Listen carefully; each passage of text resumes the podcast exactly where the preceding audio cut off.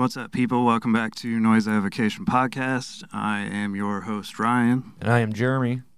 Uh, today we have our first interview with Tristan of Barrow Hoard Records. Um, we've talked about him and his projects a few times in different episodes, and he's helped us with a couple things on the show and went to him for like approval on our artwork, and he's checked out pretty much every episode and been our little inside critic.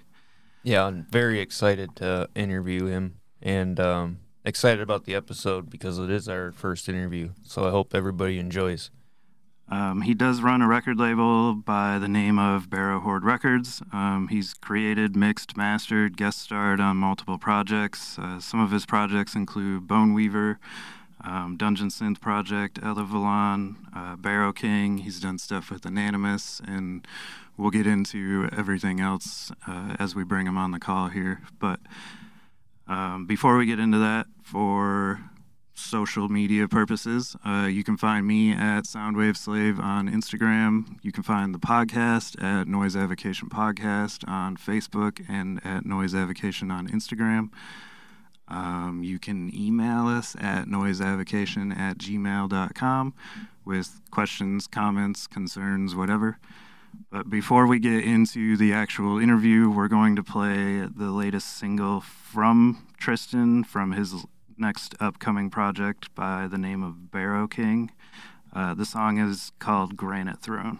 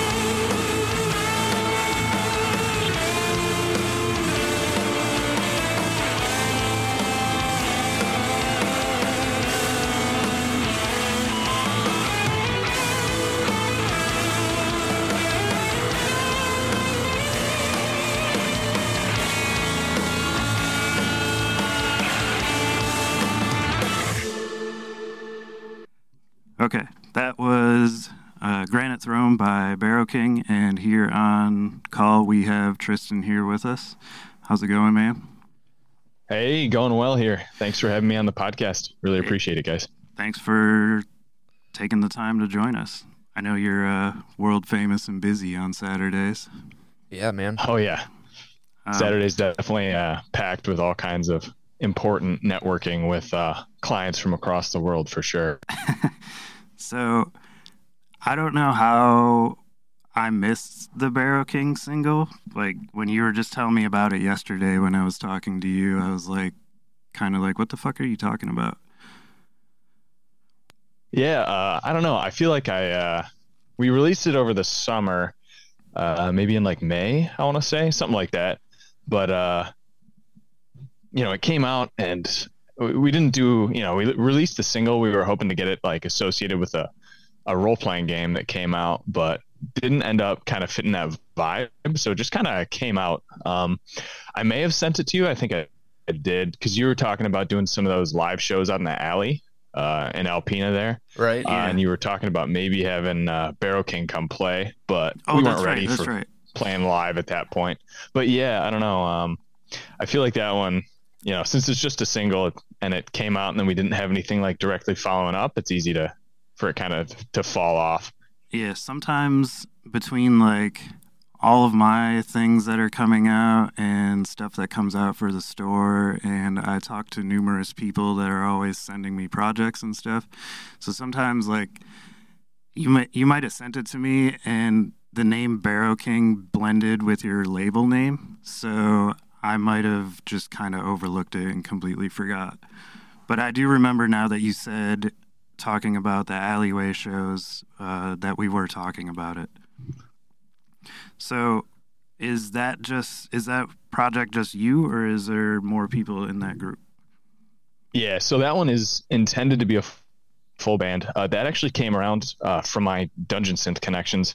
I met a Dungeon Synth artist from Canada who's got a kind of wide background in a lot of different stuff, but um, he lives out in Ottawa, I think. Uh, and he goes under the alias Blade of Kino for Dungeon Synth. But we started talking and figured out pretty quickly that we like a lot of the same metal, and uh, we were both kind of working on like sort of doomy post metal sludge sort of stuff, and uh, figured we'd team up and pull something together. Um, so and now we're working on then. just getting a, a, full band together as well to play live. So we've got a guitar player. Uh, myself, I would probably do vocals um, and or bass, and then we have a drummer and uh, potentially a bass player in the uh, Detroit area, and then we've got the uh, guitar player from Canada who would just come down for shows. Cool. Uh, do you do you do vocals on the current single, correct? Or is that both? Yeah, yeah, that's all me. Okay. Um, yeah, I could. Your voice. Sorry, Jeremy. You're good. You. Um, your voice. I mean, like it kind of the cleans kind of sound similar to your bone weaver stuff a little bit. So I figured that that was you. I just wasn't sure if the screaming end was you or not. I um yeah, that was me. I was. I'll go for it. Fucking no, dude. Go ahead. go ahead. Answer. I'm sorry. Uh, I was just gonna say, yeah, I I tried to go for a different style um, for the, the, the harsh vocals there, just trying to be a, a bit more like scream singing, um, sludgy kind of sound, you know, channel that like Matt Pike or Troy Sanders yeah, with like it. it. So hopefully that came through. Yeah, ah, thanks, I like it a lot. It kind of. Did you listen to uh, Pike versus the Automaton? Yeah, I did. The uh, that that one record they put out. It's definitely yeah. I like that style a lot, and I wish they had more content in that vein. Actually, yeah, it does. I mean, it's obviously a lot like a High on Fire record, but it had its own kind of unique twist on it that set it aside from his other projects. Right, right.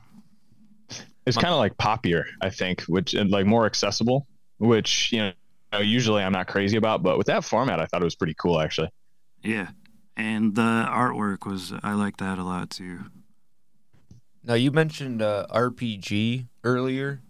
That song was going to be uh, in a video game soundtrack for an RPG. Is that what you were uh, getting at? Uh, so it was actually for a tabletop RPG. Oh, rad. Um, so like, there's this guy. I think his name is Gabriel Quiroga. If you if I'm saying that right. Mm-hmm Um, but he puts out he's like from Argentina and he puts out like all these cool independent uh, like stylized tabletop RPGs which are like they've got cool themes to them right. And um, he was putting together a soundtrack for one of them uh, or yeah called Hell Night which is like this 80s like horror punk themed sort of thing. Okay. And uh, we got that mixed up with a different one he had put out called Warpland, which is like retro heavy metal, like kind of stoner Oh. 70s, like Conan type stuff.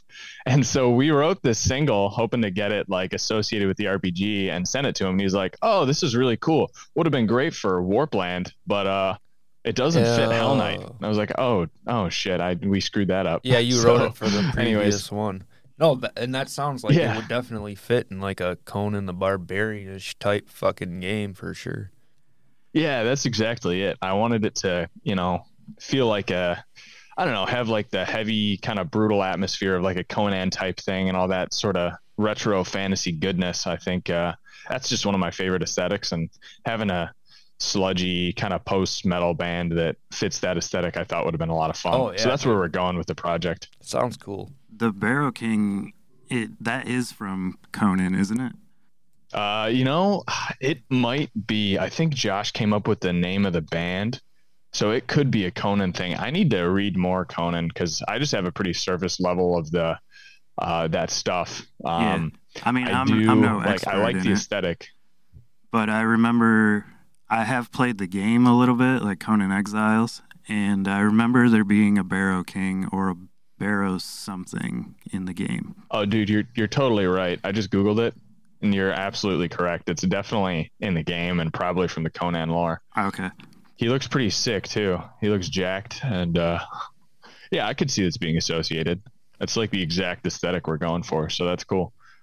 right on So you do plan to make a full length out of that project then, yeah?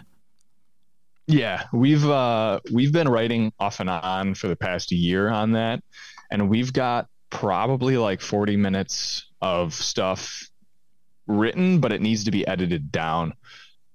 But yeah, we've been we've been working on that one kind of on the side, um, and the plan is to start playing shows and you know record uh, the full length album in the studio and all that. So uh, it's coming along. I'm really excited about a lot of the content we're we're putting together for that. so you don't really have like a time frame per se I would hope to release something end of 2023, early 2024, but I, you know, I don't want to um, yeah say yeah like confirm any dates then- or yeah i you got know. you i was just wondering you know because it, it would be hard to get everybody together Um, yeah, when absolutely. You, when you guys do want to start playing live shows, definitely get a hold of me and I'll see what I can do about getting you in the alleyway here. yeah, dude, that would be fun. I think uh, like a summer Alpena show would be a blast. Yeah, I mean they. It's pretty much all through like June, July, and even a little bit of August. There's shows pretty much every weekend in the alley, whether it's just one band or four or five. Yeah they all try to. different fucking genres and styles Yeah, like they had a um, real poppy band, Lipstick Jody, in the alley last year, and they were pretty cool. Uh, it was like two, I think it was two girls and one dude, but the the one girl that was singing, like she filled in for the other band that was playing because one of them weren't able to make it up, so she played like two sets back to back. and That was cool. That's And- always impressive. Yeah, their shit I, uh, sounded like super poppy professional. Like you'd hear that shit on like the radio, but it Yeah. was good. I liked it. It was fun. But um, so aside from Barrow King, like you've done Bone Weaver, which was quite a while ago. What was your very first project? So Bone Weaver was my first project that I released anything for. Um, that one kind of came out of, uh, you know, I, I started writing a lot of that just when I was young, probably in mid to late like high school, 16, 17. And I wrote that, you know, over the course of like six, seven years. Um, and a lot of that was just me figuring out like a lot of the audio engineering and uh, just recording workflows. Um, I was lucky to have a friend who, you know, from a young age was really good at all this that stuff and would kind of teach me a lot of it, or I would ask him questions, and he'd be like, "Oh, look up this, you know, go use that, use this software, or you know, use this effect on this instrument type thing." And so over the course of those six years, I had like wrote everything, recorded it once, um, and then you know got demos out there. And then once I had the demos, we went into uh, that that friend of mine ended up opening a opening a studio in Detroit called Radon Studio that I uh, I put all my releases through there generally. Um, and so we re-recorded the entire album then in the studio and put that out. And so that was really like for me a crash course in uh, figuring out how to like make music in a professional way and get things sounding good and you know like as good as anything else you'd find on Spotify or whatever. So um, yeah. yeah, took a super long time and just so much of that time was like screwing up lots of demo recordings and um, figuring out how to write stuff, how to sing, how to do vocals, uh, you know, how to play the drums, stuff like that. What um, program did you use to record? Uh, I use Reaper. It's uh, yep. I know what Reaper is. Yeah, just the one I started with it because it's free. Yep. Um, or you can access it and use it for free. Although you should buy a license. Um, they like remind you every time you open it if you haven't bought it to buy a license. But it's like Adobe. Yeah, Reaper's yeah. fantastic. Yeah, exactly. Uh, or like WinRAR, same idea. Yeah. Um, but yeah, I, I like Reaper a lot because it's got just a lot of built-in um, functionality that's really great to use, and you know it's easy to load up whatever other VSTs, uh, you know, like virtual instrument or uh, plug-in software you right. find on the internet. Yeah, that's awesome. so you Oh, go ahead, Jeremy. No, I was just I wondering. You are cool. I was just one like, because that's another one of my questions was, what do you would you use for recording? But then you also mix and master. So, what do you do there? Same program, or do you use uh, different uh, for, programs? Yeah. Okay. So, so the studio, uh, the the way I work with the mixing and mastering, um, it's come about kind of recently, but um, one of my one of my projects, Elyvilon, became pretty popular, at least in the dungeon synth scene. Um, it's been doing quite well. And uh, I had that first one, you know, I did my initial mix and then I sent it over to Radon Studio um, for the final mix. And, you know, we were in there and we did like a full mix in Reaper and then an analog master. And that one ended up being really popular. And I've had people just reaching out, seeing That's if they could get awesome. similar mix. You got it on, yeah, you got so, it on tape? You said analog. Uh, yeah, we have tapes of it. Oh, that's fucking awesome. Yeah, we've got uh, those all sold out, but I'm hoping at some point to do a repress of those. I'll have to talk to the label that does them. But um, yeah, just with the success of that one, I've had other people coming to me saying like, "Hey, can I get you to mix and master my album?" So I do the the first shit. Oh, yeah, thanks, man. It's been really cool. I've done three albums this year for that, and um, I think they're all each one turns out better than the last. So it's really cool to see and just having people reaching out and coming to me. It's like, I, you know, if I start actually advertising this stuff, I might be able to get a good amount of business just there and see if I can do that full time. Yeah, that'd be kind of what I'm trying to do fucking now. Dream come true, right? exactly. Yeah. So, but to answer your first question, I yeah, I'll mix everything myself in Reaper just mm-hmm. at home, and then we bring it into the studio and like the the studio engineer puts the the final mix gotcha. and uh, touches on it, and then we master it. That's so cool. It's all all through Reaper. So so basically, you you do it, have somebody else make sure you didn't screw anything up, and then you both master it together. Yeah, that's, that's the idea. That's perfect. Um, it works really well, and the the way we do it is, you know, I try to just get a very traditional like okay, everything in the mix is audible, sounds good hits like as hard as you want, that yep. type thing.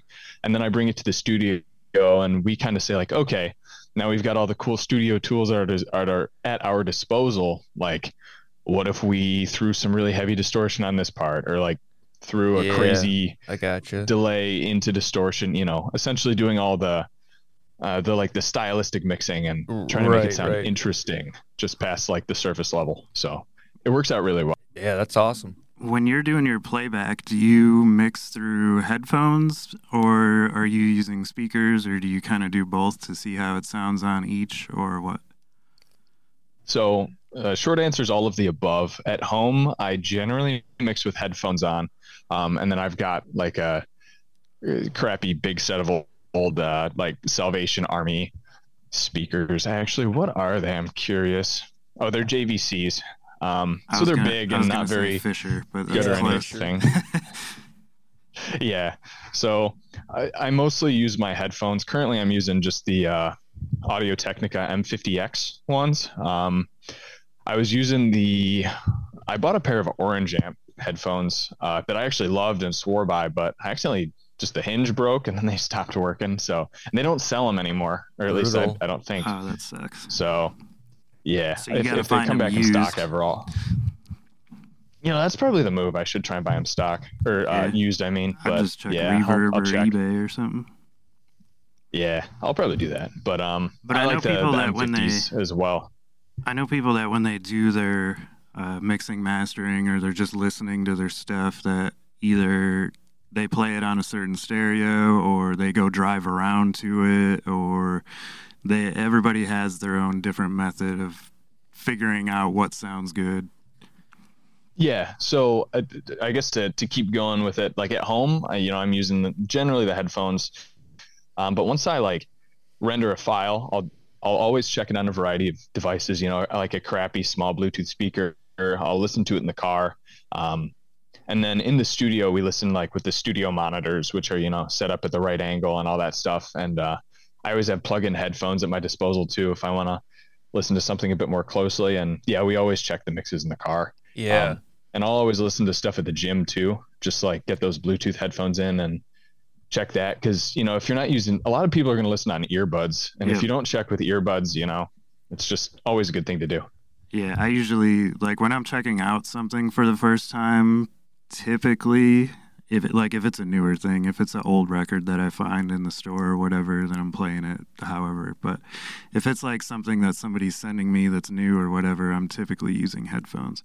So I mean, it's cool that you test it out on different platforms because everybody kind of plays their stuff on different things.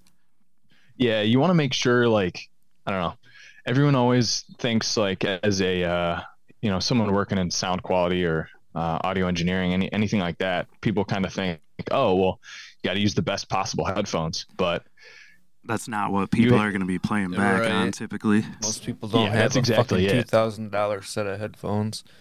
Right. So if all your, you know, listener base are listening with the, you know, included 99 cent manufacturing costs, Apple, you know, Yeah. just Yep. wired ear earbuds, then, you know, you're probably not going to sound great on that if you didn't put any attention towards it. So that's the idea. When I was younger, there was a, you know we had like a lot of local bands and they'd go down and record. And I remember when they had their second album, they came back with the mi- the final mix, and we all listened to it in different cars, and that's how they that's how we judged it because how they mixed it in the stereo and whatever, and that's how it sounded the best at the time, you know. And I'm talking like 20 years ago, but um, that's how we that's how we kind of judged it, I guess, you know, and that's how they played it for everybody. They're like, you got to hear it in the car because it would sound the best, you know. So I didn't know Yeah. if, if um you've run into that or I don't know. Oh, we always talk about, uh, to, to quote, like nailing the car mix, essentially Mhm. getting it, it to sound good in the car. Yeah. We always check in the car. So Okay. especially with metal, you know, if you're driving around listening to metal, like Yeah. you want it to hit right in the Yeah. car. It's got to have enough body to it. So about yeah, Yeah, some things can be real distracting driving. yeah, where the drums are like bouncing all around the fucking car and shit. Yeah. I I have a hard time listening to lo-fi black metal when I'm driving. There's too much shit going on. Oh, with all like the yeah, all you can hear is like Yeah. I can listen Yeah. to melodic black white metal, but Yeah. not lo-fi. Like my kid was playing Darkthrone in the car the other day and I'm like, "Dude, you got to change this. I'm trying to like fucking concentrate." Oh, that's fucking dope. Um, so a lot of your projects consist of just you. Uh, do you prefer to create by yourself or find it easier or just like taking on the challenge? Or you, at the time like of bone weaver couldn't find people that were into the same stuff? Or how did that come about? So yeah, I guess a lot of it was just kind of rooted in the fact that I didn't know many other people who, like, one were into the same kind of music as me, and then two were also musicians, right? Like I had a few friends growing up who, you know, were into Opeth and like Leprous and whatever stuff I was really into, but of those friends who could talk that language, Like nobody was really playing the same stuff. You know, I was in like a high school band for a while, like, you know, playing post hardcore.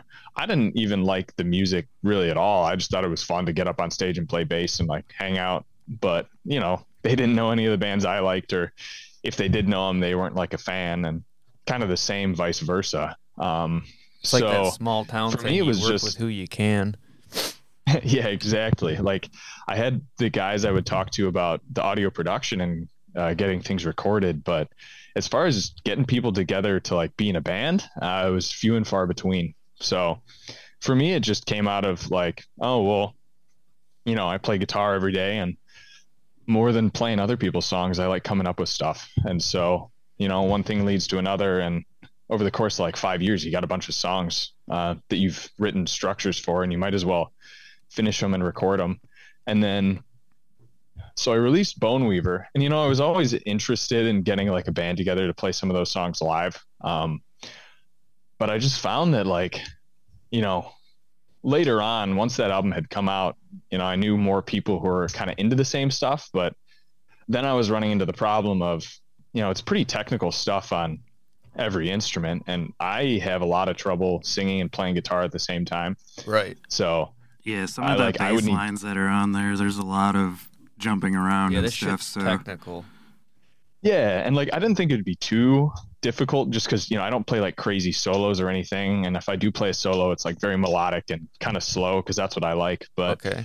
I don't know. I was trying to get people to learn the guitar parts, and I would need two guitar players, and like people were struggling, um, and nobody was really like playing it to the standard I would want, like if we were gonna play live. So, and then COVID hit, right? So Oh, it was like it what? yeah. So that album came out March first, 2020, which was like right before everything started to shut down. And so after that, you know, I was like, well, what the heck can I do while I'm in lockdown? And the answer I came up with was, well, let's start like a, a solo synth thing because I wanted better synth work for my next metal album. And I figured the best way to figure out how synths work was to to make a synth album. And that, of course, you know, synth album is for sure going to be a solo project It's uh, unless you're doing some like, yeah, and like you know, if you're recording everything in your basement, and you never like have the intention of playing live, like the only reason you'd want someone else on there if it's like a feature. But if it's your first album, you're probably gonna have trouble featuring anyone anyways. So True, you true. did have a guy by the name of Sam Meridian. I don't know if I'm saying his last name right. Um, oh yeah, Is he Sam Meridian. Meridian? Okay. Is he? What did he do on the project?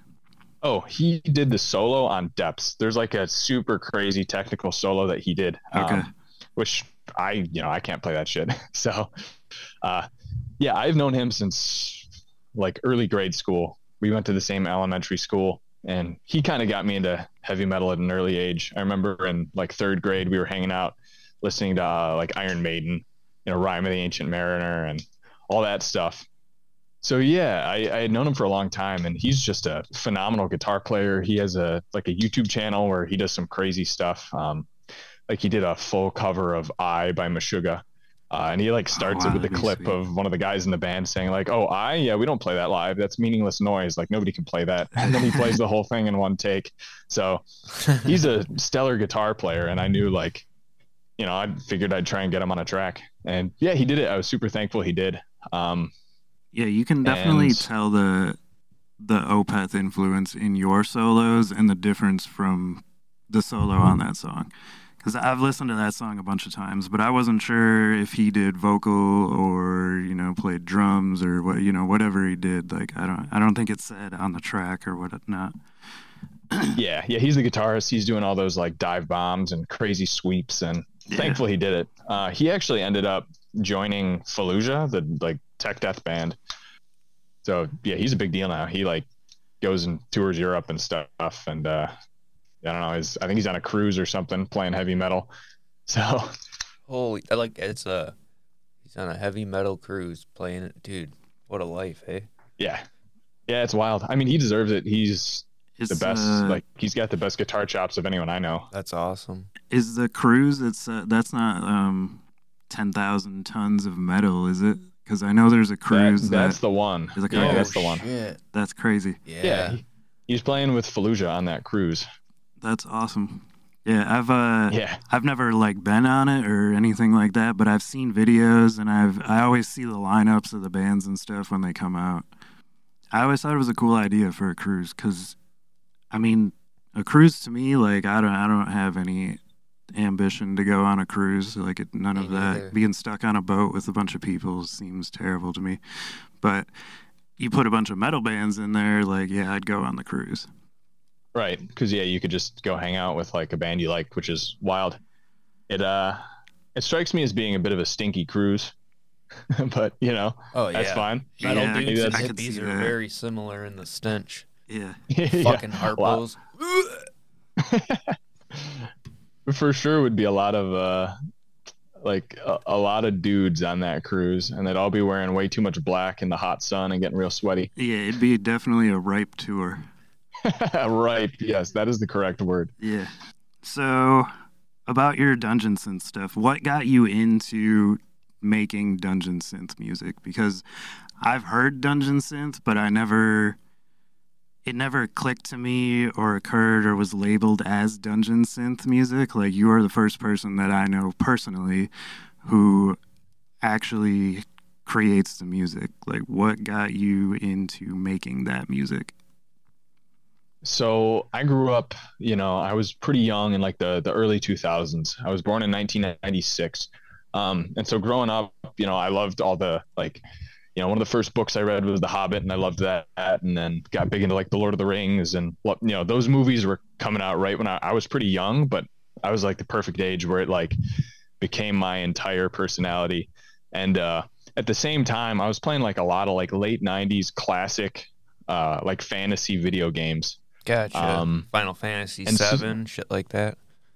not not so much the Japanese stuff, more like uh like the European or stuff or like American stuff like Diablo and like Age of Oh, Wonders. Okay, okay I gotcha. Yeah. Quake. So that kind of stuff. And they're all using like essentially they're you know, they're making fantasy soundtracks for these things where they're all electronic interpretations of real instruments played for like fantasy vibes, right? So even though those things weren't necessarily called dungeon synth, that was like all my favorite favorite music growing up was like that and um you know like old heavy metal and like I loved all the heavy parts of like the Lord of the Rings soundtrack where it's really evil and punchy, you know, big drums and trombones and stuff. So all that like kind of fantasy music. Um, but specifically those those old uh, like video game soundtracks. yeah. A lot of it was very, you know, what you would call like proto dungeon synth. Uh, and so I loved all that growing up, but I didn't really know what it was. And then getting into high school, um, I started discovering that like black metal artists would make stuff like that, and I was like, okay, that's cool, you know, kind of into that. Uh, but it, I didn't go like crazy about it. And then um, my first job out of school, I was in tech and uh, just spending a ton of time like where you know you have to be thinking and like you're working on stuff. So Right. you don't want something too distracting but you want the right vibes. And so i found that uh, like sometimes i listen to vaporwave but really i was like man these like fantasy synth albums are just hitting. Like the, it's the correct vibe. You know i want something escapist to Oh, definitely. take me away from this job that i hate. Yeah, the um, yeah so it was perfect. your albums are very um, like take you to another place. You know what I mean? Close your eyes, snap, you're there. You know, and uh, yeah that's pretty cool. I just um, I, I'm more on the like you know Doom, like the Doom. There's a like a Doom soundtrack. I don't. That's it's like half and half. You know what I mean? There's. I wouldn't. It's not dungeon synth, but it's like heavy, and there's synth, but there's also like guitars. And I don't know if you've heard it, guitars and drums, but that shit's heavy as fuck. Yeah, that's an incredible soundtrack. Um, yeah, I was just talking about this soundtrack actually with uh, a friend of mine recently. right he's on, a right he's a fantastic musician. Um, but yeah, he's like mixing. It's almost like like modern progressive metal with, with like heavy, heavy synths, like just like old, you know, bass synths through fuzz pedals and yeah, that thing that hits like a truck. I mean that that's a, a heavy album, but there's still the cool like you know like hellish doom atmosphere, which is really Right, cool. That's just So, um. yeah, I, have a, I have a 15 year old son, and that's his shit. He fucking is video game music and um Doom like that's his. Uh, Quake. He's in like Mega Man soundtracks, you know, and he's in the same boat that you were, where there's nobody that's into that shit, you know, where he's at. So it's you know, I'm just trying to get your take, you know. Can we um pause for like one second, really quick? Yeah, for sure.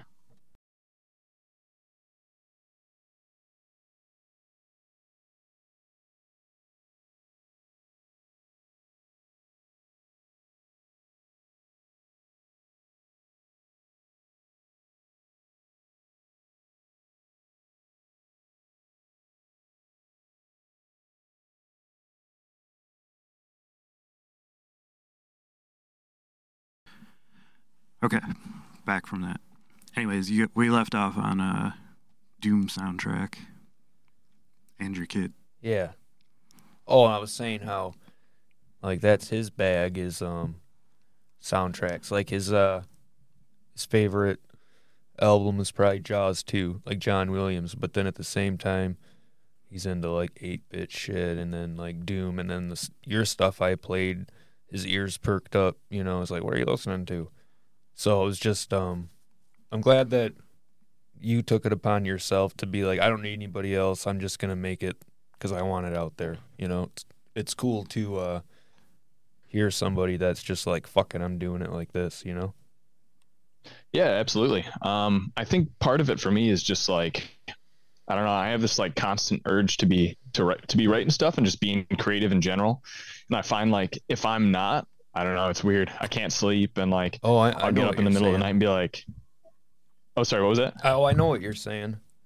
Yeah, like You have to be sometimes if yeah, yeah, I gotta be. And you know, there have been a few times where I like get up in the middle of the night and like, all right, I'm just gonna write like a couple chords down because I got this cool idea, and then you know, I'll end up staying up all night writing music, and like, I can sleep great after that, but you know, I couldn't sleep beforehand, type thing, and I don't know.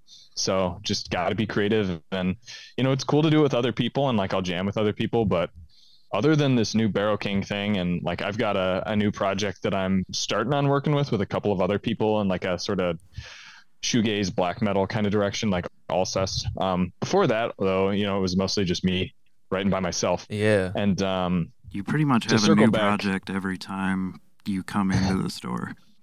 Yeah, that's true. That's kind of how it goes. Um, I don't know. Maybe I, I just cool. like I niche mean- genres and We appreciate your work ethic, so Yeah, thanks, man. I yeah, I don't know. It just feels good to get a, a thing out, and you know, sometimes I'll have a crazy idea for a new album that you know I feel like hasn't really been done before. And well, if it's like a crazy, like you know, say I want to mix like dark ambient with jazz, like swing jazz and gypsy jazz, like man, you can't do that under Bone Weaver. You can't do that under Elyvilon. Like, ah, Yeah. crap, I need a new project. You know, Yeah, just name it something else. exactly. So, when you're luckily making, with go ahead. Sorry. Oh, I was just gonna say, luckily with where like digital distribution is at these days, you can kind of make as many artists as you want, and then you know Yeah, you kind of have mean, to start have over with no- fans. But as far no as getting it out there, it's not too hard. You can pretty much put out whatever you want whenever you want. We, me and Jeremy were just talking about that the other day. Like Mhm. with podcasting, there's literally no barricades in our place that from you know preventing us from putting out as much as we want to, as often as we want to, or whatever the content may be. Um, but I was gonna ask when you are making a dungeon synth project, like how do you? Because I noticed that the first album of Elyvilon sounds a little bit lighter, and then Drums in the Deepwood did, or was it Drums in the Darkwood? I'm sorry. Uh, Deepwood, no, you were correct. I had it right. Um, Um, yeah, I You noticed that with the there's there's a difference between the two. Like the the drums in the Deepwood sounds a little more gritty, dirty, uh, swampy kind of, if you will, and the first album. How do you pronounce that? Is it Nimue? yeah, Nimue, that's perfect. Okay, cool. I was gonna say I need you to be our translator, but I got it. I'm Uh, fucking Yeah. horrible at that. I'm not even gonna try, dude. yeah, but the first one it has like a little bit of a lighter touch to it. I've noticed uh, comparing the two. So when you're doing that, like, how do you go about getting the right sound for it or the right? Because there's so many different sounds that are mixed into it. Yeah, so I the way I approach albums is like I want each album to have a cohesive vibe, and you're you're picking up on that great, which means to an extent I'm doing my job correctly. Um, where the the the, the theming, the thematic content, all of that comes first, and then I build the album track by track, like intentionally to go for that vibe, right? So the first album that I started with, uh, Nimue's Gift, like we're going back to the beginning of the pandemic after you know couldn't really do any live stuff. So i was like well i want to you know level up my synthesizer skills. Why don't we go ahead and start making a dungeon synth project? And at the time i was reading um like robin hood which if you haven't read it the like you know i think early 1800s version of robin hood by howard pyle. Absolutely fantastic. Um one of my like favorite books. It sounds like you know goofy kid stuff, but man, I went back and was reading that at the beginning of the pandemic, and I don't know, man, just like super inspiring and like uplifting and like brave and courageous stuff. So Yeah, I some don't of that know, that goofy just kid got me stuff excited. got adapted from some pretty dark stuff. Fucking so A. I could see how it could be interesting for sure.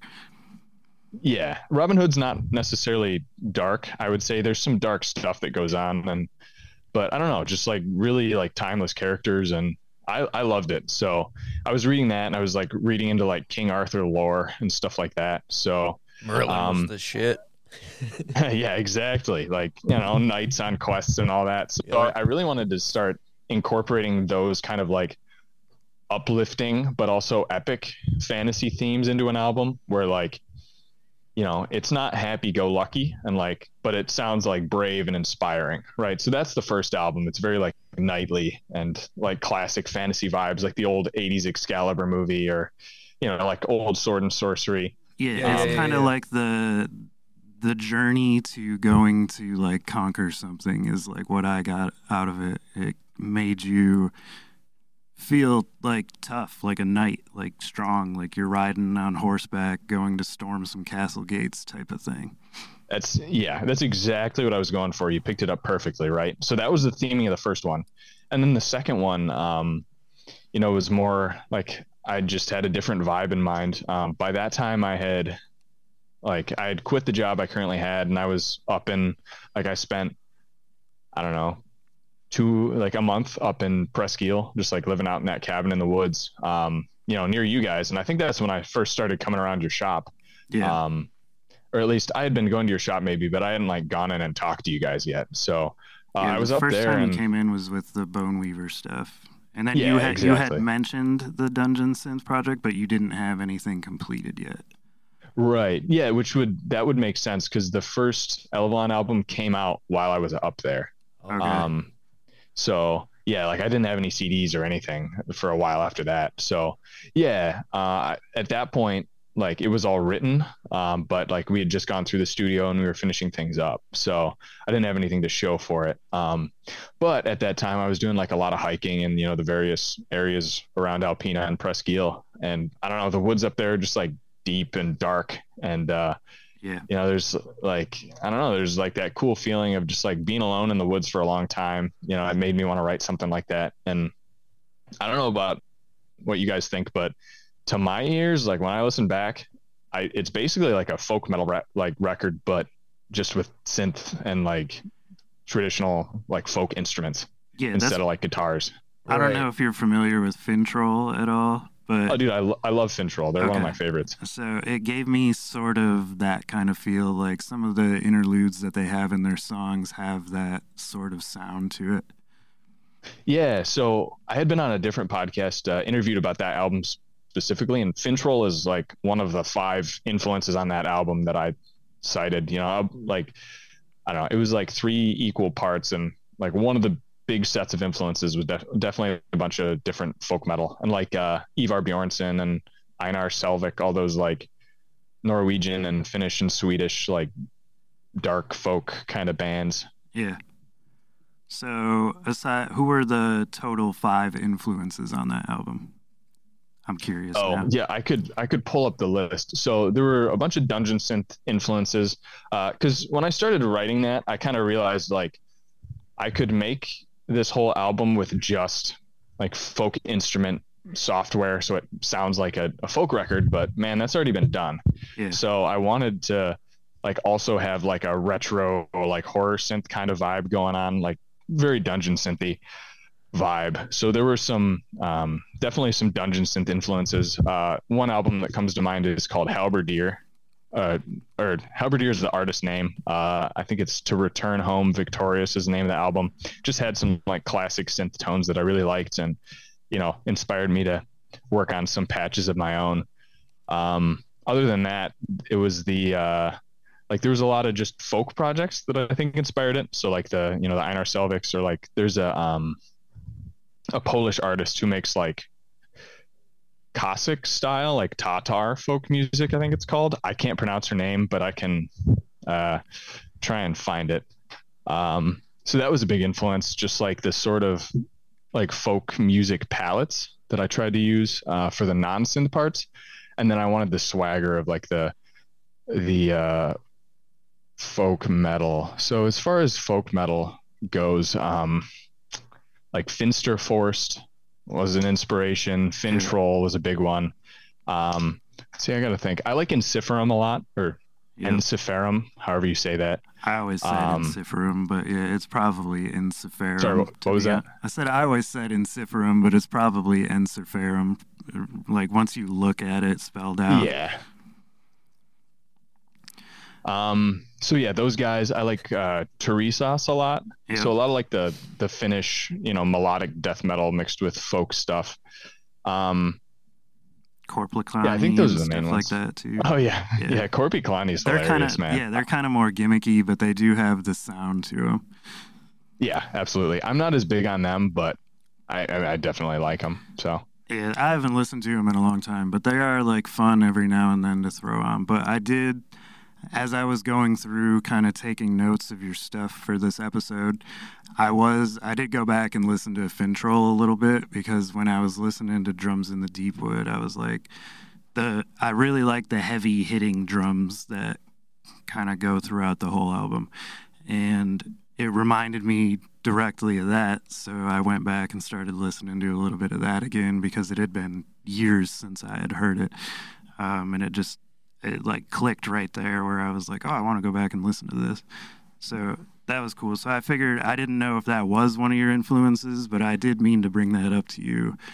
And I think me and Jeremy were talking about it like a week ago or something. Yeah. yeah, you hit the nail on the head with that one. That is uh, one one of the big influences there.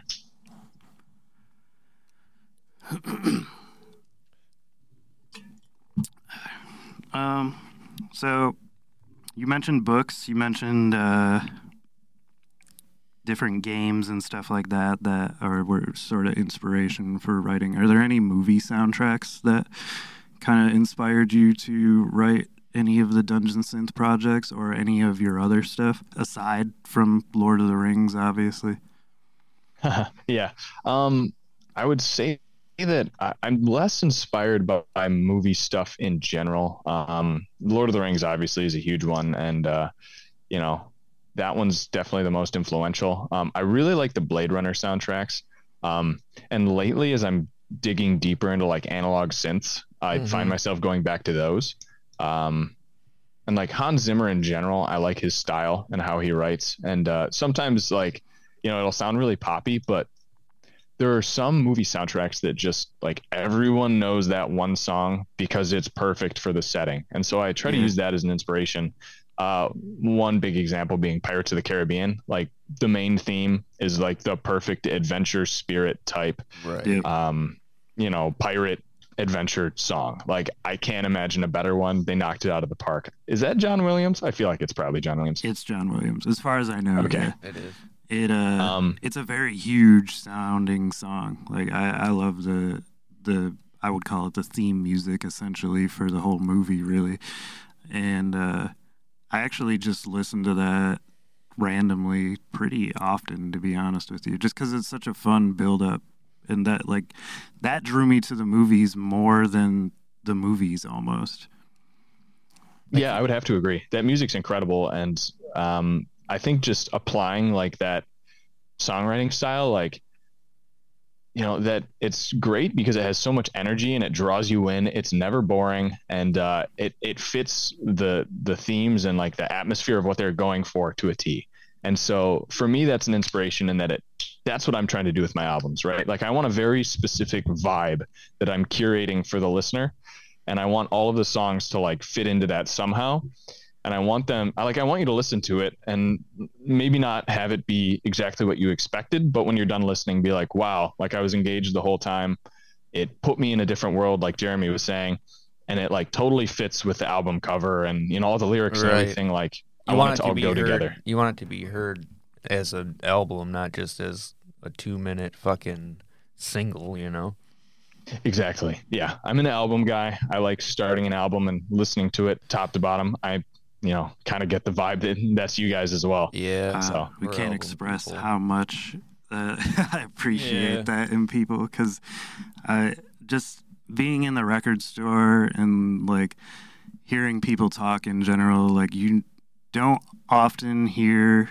I mean, I guess hear more often than out the outside world, but typically, like when people are talking music, they're talking songs. They don't really talk albums, and there's so many good concept albums out there and things that like the song previous to it complements the next or it tells a story from the beginning to the end or anything like that like i appreciate like people who can go and listen start to finish of something and get the whole piece of body of work instead of just well i like that single off it Right. and that, that's all that does it for me Yeah, I'm completely with you guys. And, you know, I think maybe from genre to genre, that becomes a little less necessary in some and more necessary in others, right? Like, Oh, totally. if I'm going to write 15 punk songs and put them on an album, um, you know, maybe I'm not going to have like recurring motifs that I bring up like from one to another. yeah Um, but still, like, I think there's something to be said about having a cohesive and tight sound, even in a record like that. And I'm sure that the people writing those albums want you to listen to all of them in, in one go. Um, yeah nobody the way- puts the way out I a write- Yeah, just for one song Right. well yeah. metallica might but uh, oh, we don't have to talk about them unless you want some hot takes from me on that. But um, have you as far as like, heard their new song by chance? We haven't talked about that on here at all, and I wanted to just call it shit. But um, to be honest, I you know I liked Metallica in like middle school and early high school, Yeah. but uh, you know them I just afterwards. It- yeah. It, nobody ever. I, I haven't had much them. interest other than yeah i think i had a quick like ride the lightning kick in college for a while where i was like yeah this old thrash is really cool That's but my you know i favorite passed that Metallica um, album.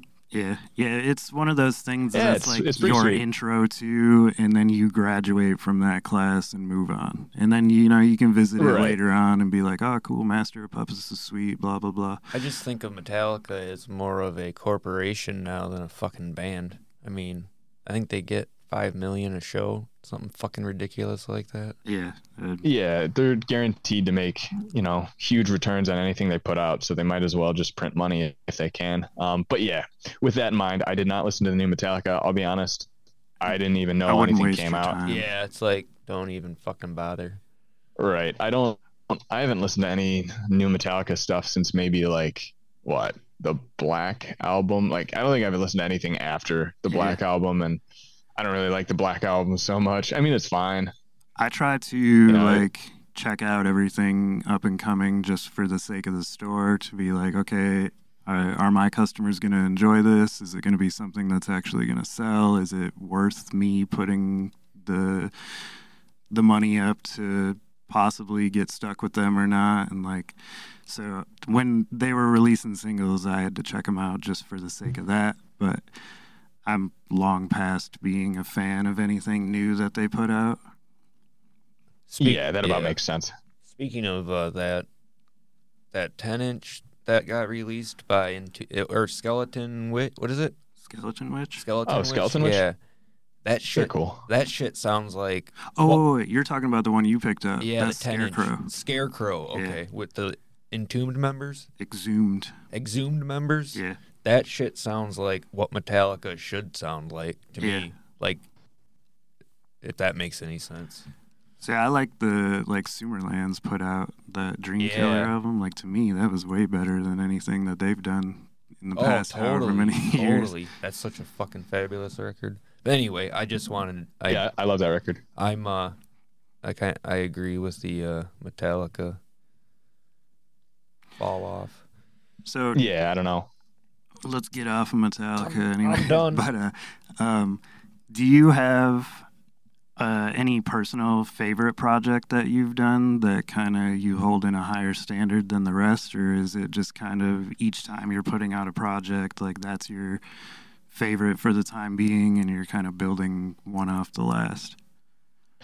That's a great question. Um, you know, I like the Bone Weaver record for what it is, uh, and I had a lot of, of fun doing it, and I learned a ton. You know, it was kind of the blueprint for like how I would do all my albums going forward, just from like a technical standpoint. But with that being said, like it doesn't really do it for me anymore. Um, you know, someday maybe I can go back and kind of redo the production on it because for me, I don't know. I think like listening back, I think I'd, I'd like it to be a bit more raw and have like more of a, a sludge tone to it and sound a bit more organic. It's very like, I don't know, feels a little too perfect for me sometimes as far as like the, you know, the, the mix is kind of pristine in a way that I'm not crazy about. Um, and I'd like to maybe uh, retrack some of the vocals because I, I think I got a lot better at singing uh, since then. Um, I mean, it'll come But with age because you were younger when you did it. Definitely. Yeah, absolutely. Um, so there's that. Uh, so not that one, but you know, I, I like it for what it is, and I have new Bone Weaver stuff written. I just have to start recording. Um, Oh, cool. That I think will be like Bone Weaver, but slower and sludgier, and uh, you know, kind of fuzzier, dirtier production and different vocals, but still like recognizable as that. So I think it'll be fun. But to answer your question, um, I mean, I think those first two Elyvilon records are just really special. Uh, at least to me, uh, you know, I released them.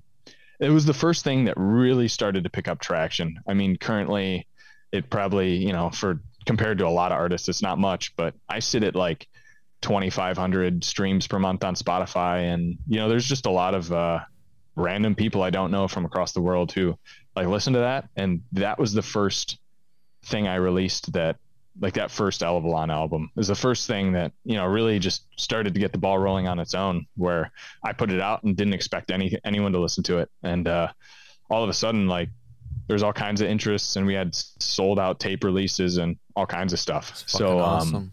And that is cool because, Yeah. like, I mean, Bone Weaver was awesome. Like, I love the project. It's great. Uh, I often, when people are in the store, like, who's this guy?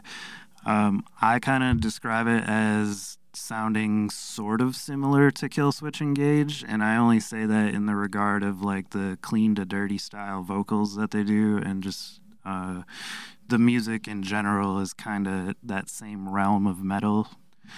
And but I don't think that there's really a huge there's a similarity on the surface, but when you dig into it, there's really not. But uh, just for descriptive purposes, it's easy to say that. Um, but the Elyvilon projects that you did were more unique, I would say. So I could see how more people were kind of tapping in to listen because they're like, well, I've kind of heard something that was like this already for like the Bone Weaver stuff, but for this, like this is new, refreshing. I haven't heard this, you know.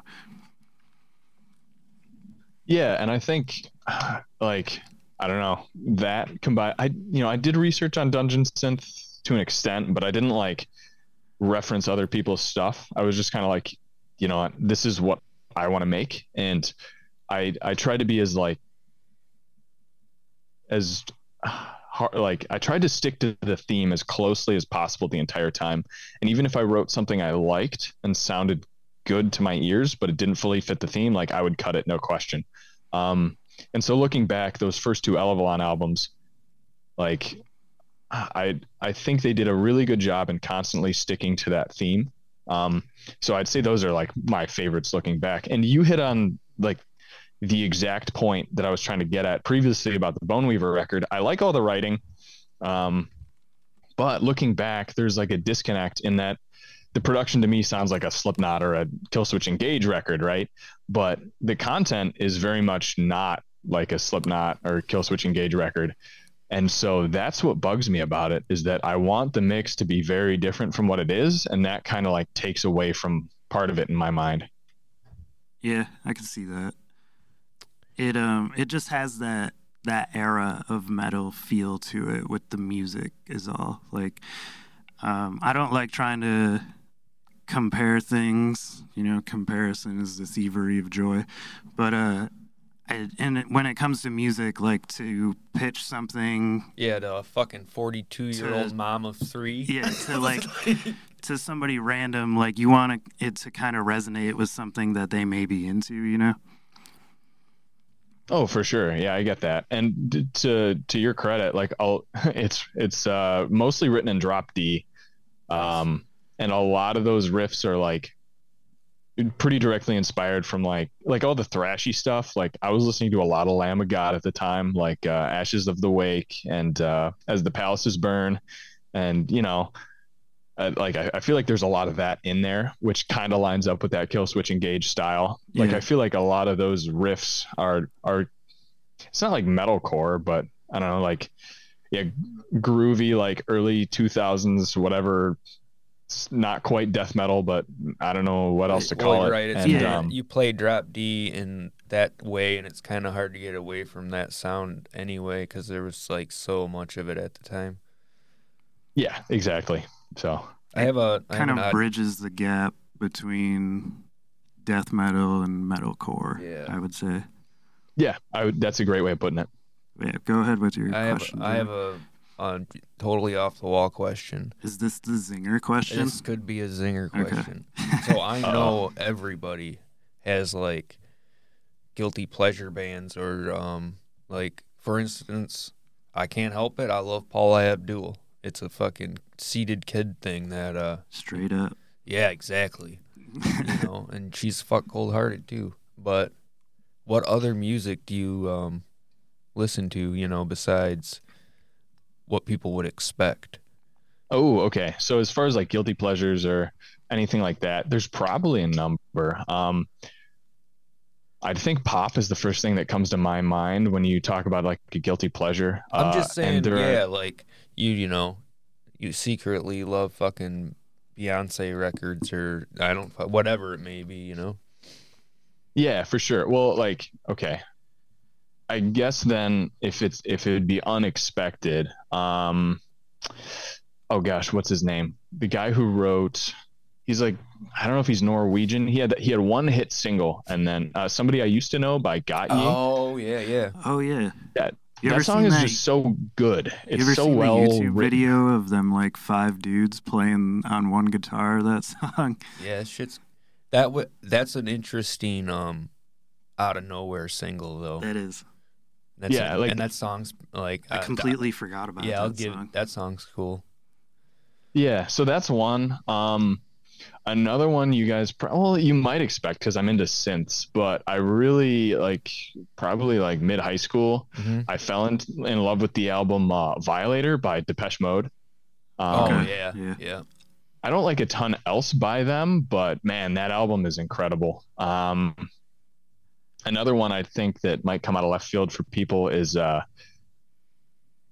I really like a couple of country artists. Um, my two favorites are like Johnny Cash and Townes Van Zandt. I think are absolutely fantastic. I don't listen to much else as far as country goes, but man, those two, They're both They- you great know. songwriters for sure. Yep. yeah, like the songwriting is so like clear and the the lyrical content is just exactly what it needs to be. And like hearing uh, Johnny Cash do a cover of like Depeche Mode, uh, that's just you know it's really cool seeing him like really weigh all the words and take into account like all the different styles. Um, so that's Oh, cool. Like I like all Personal that stuff. Jesus and shit. Yeah, exactly. Yeah, yeah. That's the that's the one I had in mind. Gotcha. Um, let's see anything else I'm really into that might be out of the way. I don't know. See, none of that's out of the way to me. I was thinking, you know, something fucking weird.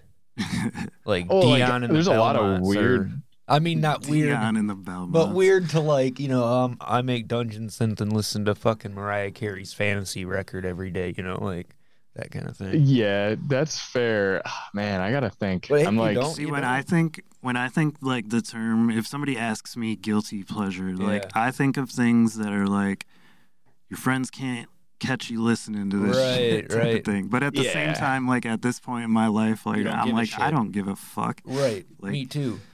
But yeah, I.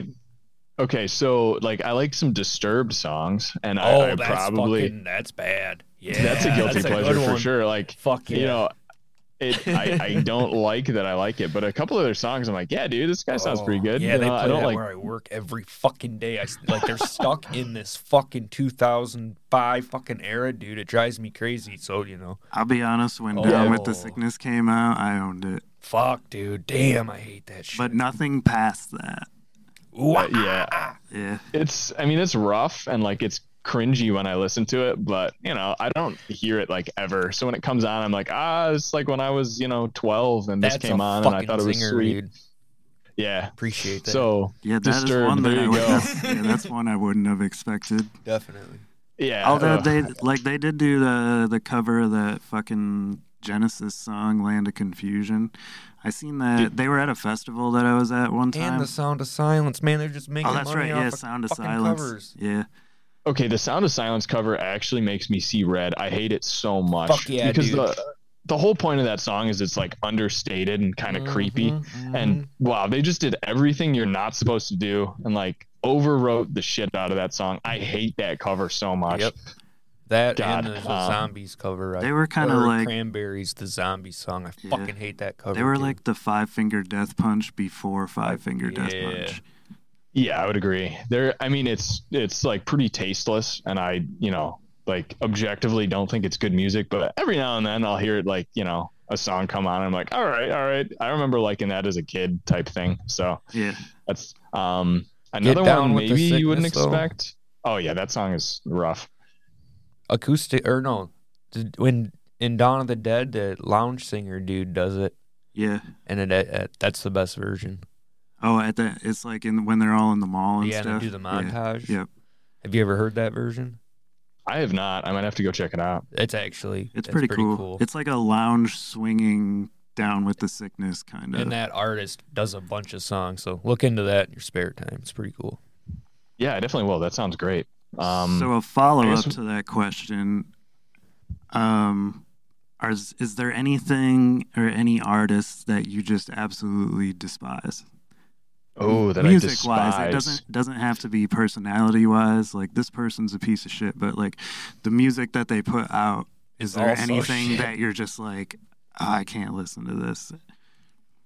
Well, there's stuff I can't mean, listen to, but are you saying like I can't listen to it, or is it like this makes me angry that it's like popular and like I don't think it's good type thing? Something that like everybody loves, but you just don't understand why.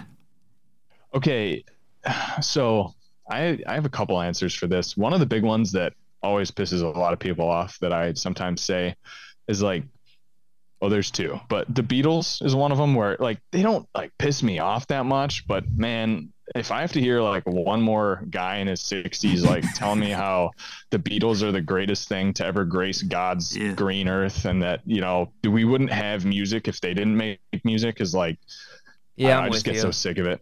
I like I put on a Beatles record and I'm like, yeah, that's nice. Like I can see how this would be very, very boundary pushing at the time, but like I get zero out of it. Like there are a couple songs I'm like, yeah, that's nice, but like there's only so much you can get out of like a nice sounding chord progression and sexual innuendos for four minutes, you know? Yeah, they were. I mean, they're definitely dated at this point in time, and to like they're in the store. They're to me like how Metallica is. I mean, it's always people want Beatles, Metallica, Led Zeppelin, whatever, and you know all those artists are great for their own reasons and whatnot. It's just like I'm. I want people to move past that and find like how are we supposed to let the music of today live on if nobody moves on from the music Right. that came out 60 years ago. Right, exactly. It's very like it feels stagnant when people are like, yeah, yeah, yeah, but like this Beatles album, like, yeah, okay, we've all heard it. Like, let's let's keep going here. I'm not. Yeah. I don't know. Yeah, at this point, it's um, it's over. you know, like they're not. I don't. I'm I'm with you guys on that shit. It's it, what hasn't been said about like that Zeppelin, all of that classic rock shit. You know, crazy. Yeah, exactly. Like you know, I like Zeppelin. It's they've got some cool songs. They come on, and I'm like, yeah, like that's that sounds nice. That's fun. It's a cool song. They did a good job with it. But you know, once you've heard it Yeah. 500 times, like it It's just over. you know, you, you Yeah, can you- find something else. Come on.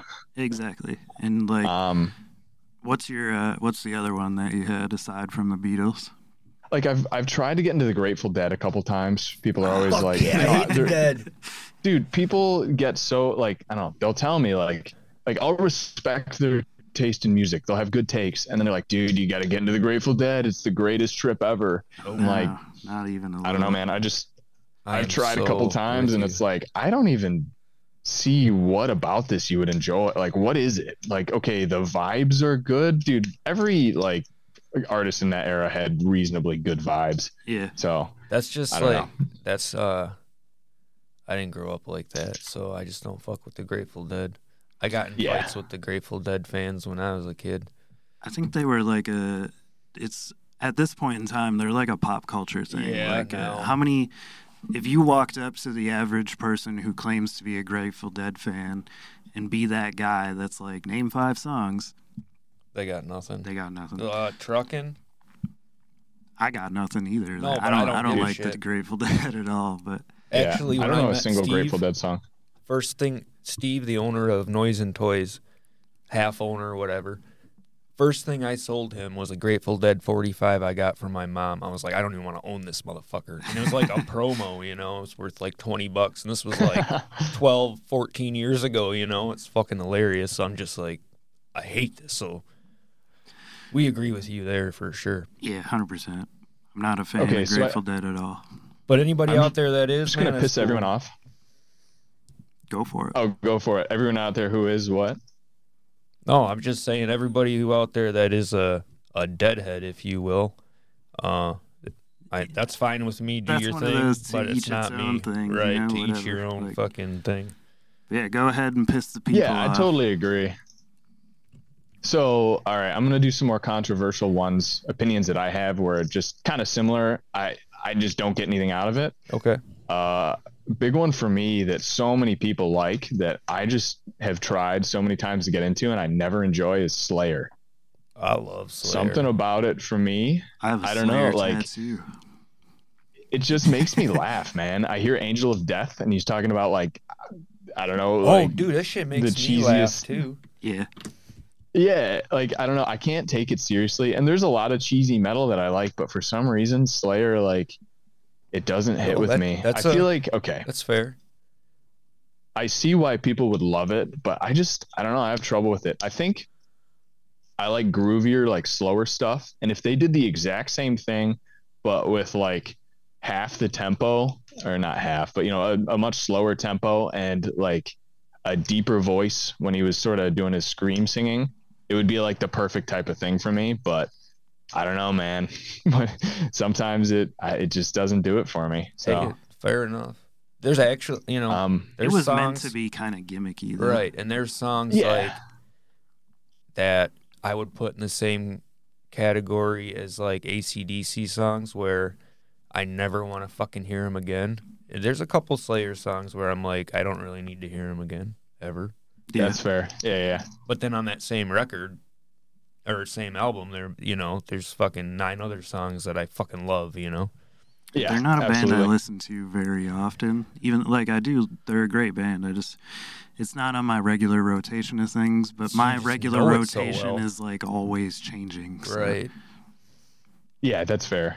Um, well, other than Slayer, another metal one that, like, I think I like like five of his songs, but it just I don't know the overproduction kind of pisses me off. Uh-huh. Is uh Devin Townsend? I don't know if you guys are into him, but like, I don't Yeah, know something I've- about him lately. Just I, that whole like hyper overproduced operatic like modern prog metal. I call it kinda pisses me math off. metal.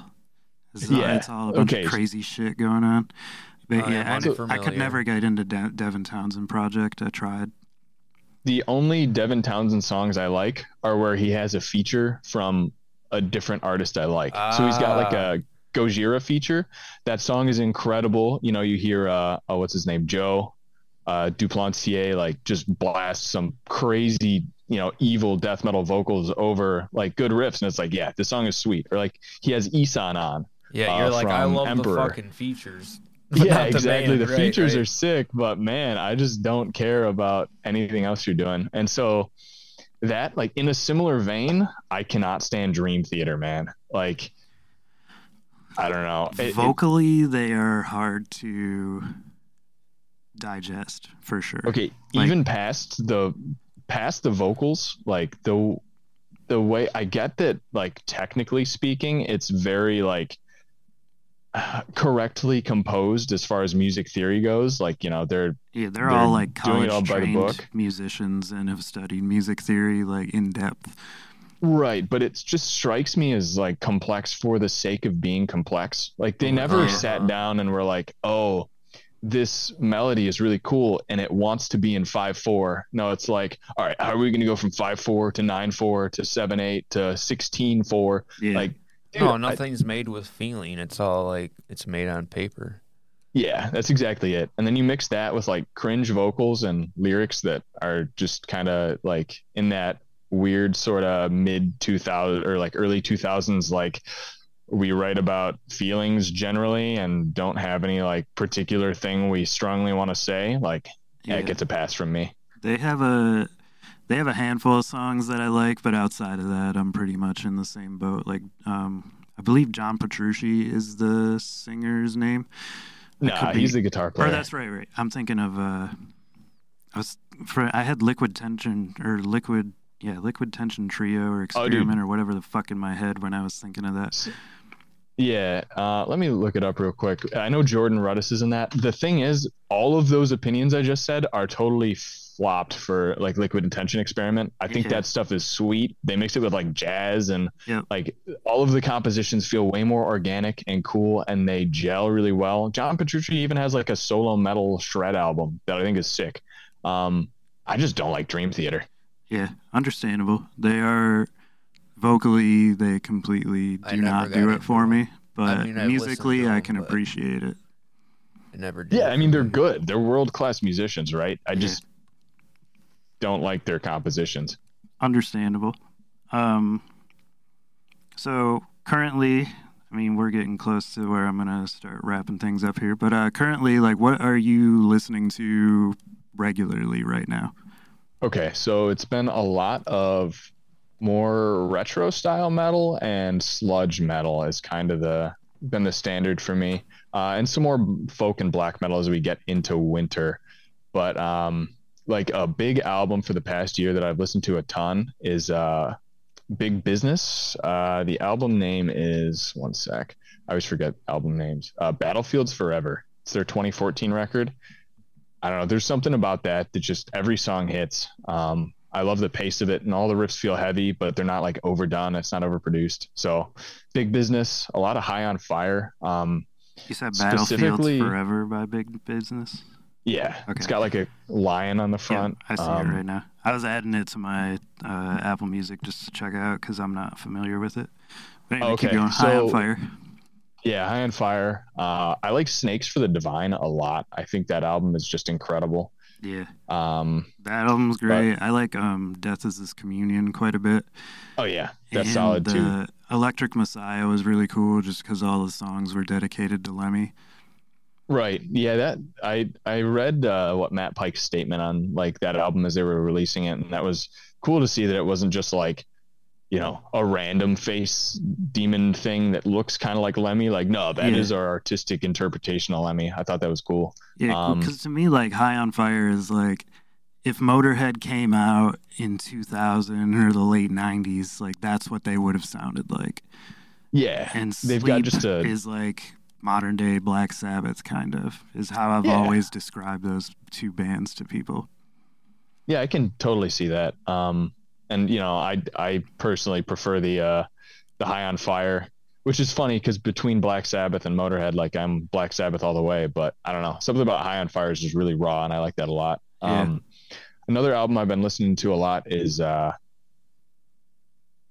it's called "Dwell in the Fog" by Firebreather. Came out in uh, like February of last year, and uh, I don't know, it's just a great doomy, like fuzzy record. I think they're a Swedish band, and yeah, they did it right. Super cool. I've got it on tape. I've yeah. also just been listening to a lot of tapes lately, so it's a lot of um, dungeon synth tapes that I've got. A lot of people send me their dungeon synth tapes, or I'll like trade with people for artist copies of my tapes. So like, there's a an artist I really like called Fog Weaver. They put all out like all these um, it's like all their content's based on a series of books I like called uh, Tales of Earthsea that I that are super cool. So I've been listening to that a lot on tape. I've got one of their records. Um, so yeah, I guess that's some of it. And then uh, I love Eternal Champion. I think you showed oh, yeah. me Fire Breather actually, if I remember correctly. We were talking about it like last year when it came out. Yeah, because I saw them live like right after, and I think I was telling you about that. Yeah, um, with uh, you see Monolord with them, yeah. Yeah, which yeah. Monolord is another one of those ones where I'm like, why are they as popular as they are? I feel like I don't know everything that I don't know. Fire Breather does everything that I want Monolord to do. But anyways, I, they have some cool riffs, and I, I, I don't hate Monolord by any means. But yeah, my um, kid described Fire Breather as drunken Mastodon, and I thought that that was pretty spot on because they do really sound like a more sludgy Mastodon, or even like earlier Mastodon stuff. Yeah, I would agree. I, I like it's like I don't know. It is very similar to early Mastodon, but I like it more than I like a lot of early Mastodon. I mean, another one of the albums on the list is Leviathan by Mastodon. That is just a an incredible record, like yeah. top to bottom. I love every single song. So, um, I've seen them yeah, play guess, three or four times on different album tours. Um, I didn't catch the Leviathan tour, but I did. I have seen a bunch of those songs live. They're just so well written. They they're so good at like writing a riff that you would never hear anyone else play. Like you hear it and you've never heard anything like it, but you're like, oh yeah, that's Mastodon, yeah. which is weird. Uh, I wish they would still release stuff that sounds like Leviathan. Uh, you know, I don't hate their new stuff by any means. Uh, and I thought like Emperor of Sand around. was actually pretty sweet but it's no Leviathan. Yeah, they definitely they um, bounce around depending on who they have primarily singing. It seems yeah, like they kind of suit the album around whether it's Troy singing or Brann or whoever, you know. So yeah, like Hushed and Grim was a little more mellow and kind of proggy in a way, and then like Emperor's Sand it was a little more rocky than proggy, and it, it just like each period of time seems like they have a different feel to it. Yeah, absolutely. And so as far as my taste goes, um, I like all their singers. Like you know, Brann's great. Um, Behinds is great too, but I I like Troy's vocals. Like that is the quintessential sludge voice to me. Yeah. And so you know the albums I really like are the ones where he is like front and center, and that's Blood Mountain, Leviathan, and uh, Crack the Skye. Right. So yeah. those are the albums I really like by them. Yeah, Crack the Skye is really cool. I have a, a fully autographed poster of that from the band. And then I have nice. um I have Remission that came actually like directly from Billy from the band. Like he I have it the shipping label set on the back of the record. It's like directly out of his collection. Oh wow, that's really cool. Um oh, I had one more question. The uh, Stormkeep Tales of Other Time. Did you ever get to hear the bonus disc from the CD that had all the Dungeon Synth tracks on it? No, like I've oh, heard the man. Dungeon Synth like uh, interludes on that, like what, right, an the, ode to dragons album. and all yeah. that. They oh, did a whole so extra bonus disc. Uh, I think it was like six or seven songs. That was all music that was like the interludes. I, um, I, need to. I need to hear that. It's fucking rad. I'll rip it to my computer and send it to you. That's incredible. I don't think yeah, you can like stream it anywhere that I've seen. I haven't seen like a deluxe version online anywhere or anything like that. Yeah, I haven't either. I haven't been looking for it per se, but I've only just seen Tales of Other Time. I absolutely yeah. love that album, uh, and I've been looking for more black metal that hits like that, but I don't know if I can find any. um, I can probably show you some stuff. Uh, did I did you... find. Uh, have you listened to Worm Witch?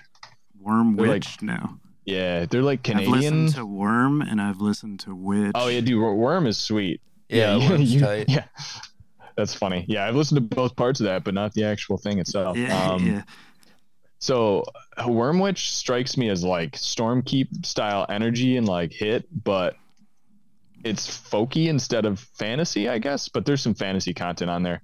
They've got an album called Wolf Hex that I really like. I discovered a couple days ago, and it's just it's what I want in black metal. I'm gonna add it to my music list right now. Um, Sounds good. They have another band, Wayfarer, that is more like American folk style music, like cowboys and shit Yeah. like that. I like Wayfarer. Yeah. I just don't like it as much as I like uh, Stormkeep. Yeah. Um, and then they did have another project come out recently, uh, Profound Lore. No, no, no, that's their album. That's their That's a uh, record label, yeah. Let me find the fucking album. I knew that the name was. As soon as it came out of my mouth, I was like, nope, that's not it. Uh, I'm gonna butcher this pronunciation. Lykotonon, L Y K O T O N O N. The album's name's Promethean Pathology. Um, Oh, okay. I've never seen this. it like just came out uh the end of November last year. But it's I believe the guitar player, singer, and maybe one other guy from Stormkeep, Wayfarer, Blood Incantation, that group of Colorado bands. Um, but it's it's cool. It's got synth added into black metal. So I think you'd probably find something in it that you like. Yeah, I'll check it out for sure. I think that sounds worth my time at the very least. Yeah, I'll message it to you once we get finished up here. Um, Jeremy, do you have any other things that you would like to add, ask, comment? Oh, Any I more just- zingers? Um, no, I don't. I well, I, zingers, not so much, I guess. Do you Um, like zingers? The hostess thing? yeah, that, that's an. I was thinking of those too. The fucking Uh, the hostess like they're like cakes you get from the Yeah, yeah. grocery store. Yeah. I, I don't even know if I have they're fucking ever had those. I They're like had zebra one. cakes. Yeah, but I think I they think give you a stomach ache. Oh yeah, for sure. I haven't Oh, had one yeah. in like since I was a kid. I just uh, the more we say zingers, I I, kept thinking I- about like zingers to. and ho hos and cupcakes and shit. No, man, I just uh, keep on doing what you're doing. This shit's awesome. You know. Um, yeah, That's the plan. both of us really like the Barrowking Yep. single that's out. I actually, um, I woke up this morning Yeah, and I read your it me. message and I like sent it to Jeremy right away. And Oh, uh, nice. Because I was then I like, played dude, it. we missed this one. Here's another project. yeah. And uh, Yeah. I listened to it like five times this morning, and then a couple times when we got into the, into the store here before we started, I was playing it too. Uh, so I'm looking forward to hearing that. Yeah, I want to its hear more of that too. Yeah, that is definitely what I'm most excited about right now. Like, I think that single just hits everything I'm currently looking for in a in a metal song. You know, it's got like this sort of Russian circles, like really, I don't know, slow, grindy chugs where like the the notes and the tones like slowly change, but it's got Yeah. like really syncopated, like angry, powerful vocals, and I don't know, it's everything I want to be writing and making, and the stuff we have like we've written since then, I think like blows that single out of the water. That's so awesome. I'm really excited about just getting all that like ready to go. Uh, that's definitely my like the main thing that um you know I'm looking at right now that I I just want to dig into. So glad you guys like it. Yeah, once you get those um, recorded and made up and stuff, I mean, send me stuff as you're going along. And then, like, obviously, when you get physicals, uh, if you're up and in the area at the time, bring them in. Um, or we'll work out a deal where you can ship them to me or whatever because I still got to get some, I have to resupply some things from you because I'm running low on a couple things. Yeah, absolutely. Uh, you'll you'll you both you guys will be in the loop all the way as far as uh you know that project goes or whatever else you want to hear from me. So Right on, right on. I'll uh, Cool. I'll keep you in. All right, man. Well, we're going to wrap up this episode and get out of here. But uh, thank you for sitting here talking to us, bullshitting with us, telling us that you like Disturbed. Uh, yeah, dude. Uh, yeah, big uh, big mistake on my part from a professional standpoint, but You're going to ruin all your musical Disturbed- credibility now. Yeah, I know. Everyone's gonna get after me for this, and uh, it's over for me now. But hey, absolute pleasure. I appreciate you guys having me on. It's an honor, and uh, yeah, I'm sure I'll talk to you guys soon. Thanks right, again. Thanks a lot, Have man. good We one. appreciate it. Peace out. Take care. Peace. Okay, so that was that. Um, I'm just going to end this by ending this, but uh, thank you for listening. We do have an interview with uh, Billy and Joey from, or not Billy and Joey, Billy and Joe from, from Illmatic uh, coming up on February 12th, I believe is the date. And then obviously we'll still have stuff coming out uh, like we normally do. But uh, I'm all good here unless you have anything else to add, Jeremy. Um, I just hope everybody enjoys it, and I hope the interviews continue to come. Oh, yeah. If you are an artist and you are interested in us sharing your music or getting on the show, please feel free to reach out to noiseavocation at gmail.com or contact us on any of the social media platforms, and we'll do whatever we can to get you on the show. Um, oh, also, thank you to all the people in Belgium who we didn't even know really spoke all that good of English who are listening. Like they're like our number five in listening ranks. So And we I'm thought that was this- really cool. This interview, and I could see, you know how like Germany's kind of notorious for that synthy metal mix. Yeah. Belgium. Yeah. thinking maybe they'd be into this, you know. Yeah. Anyway, If- I appreciate Maybe that. some of them even know the artist to begin with. Never know.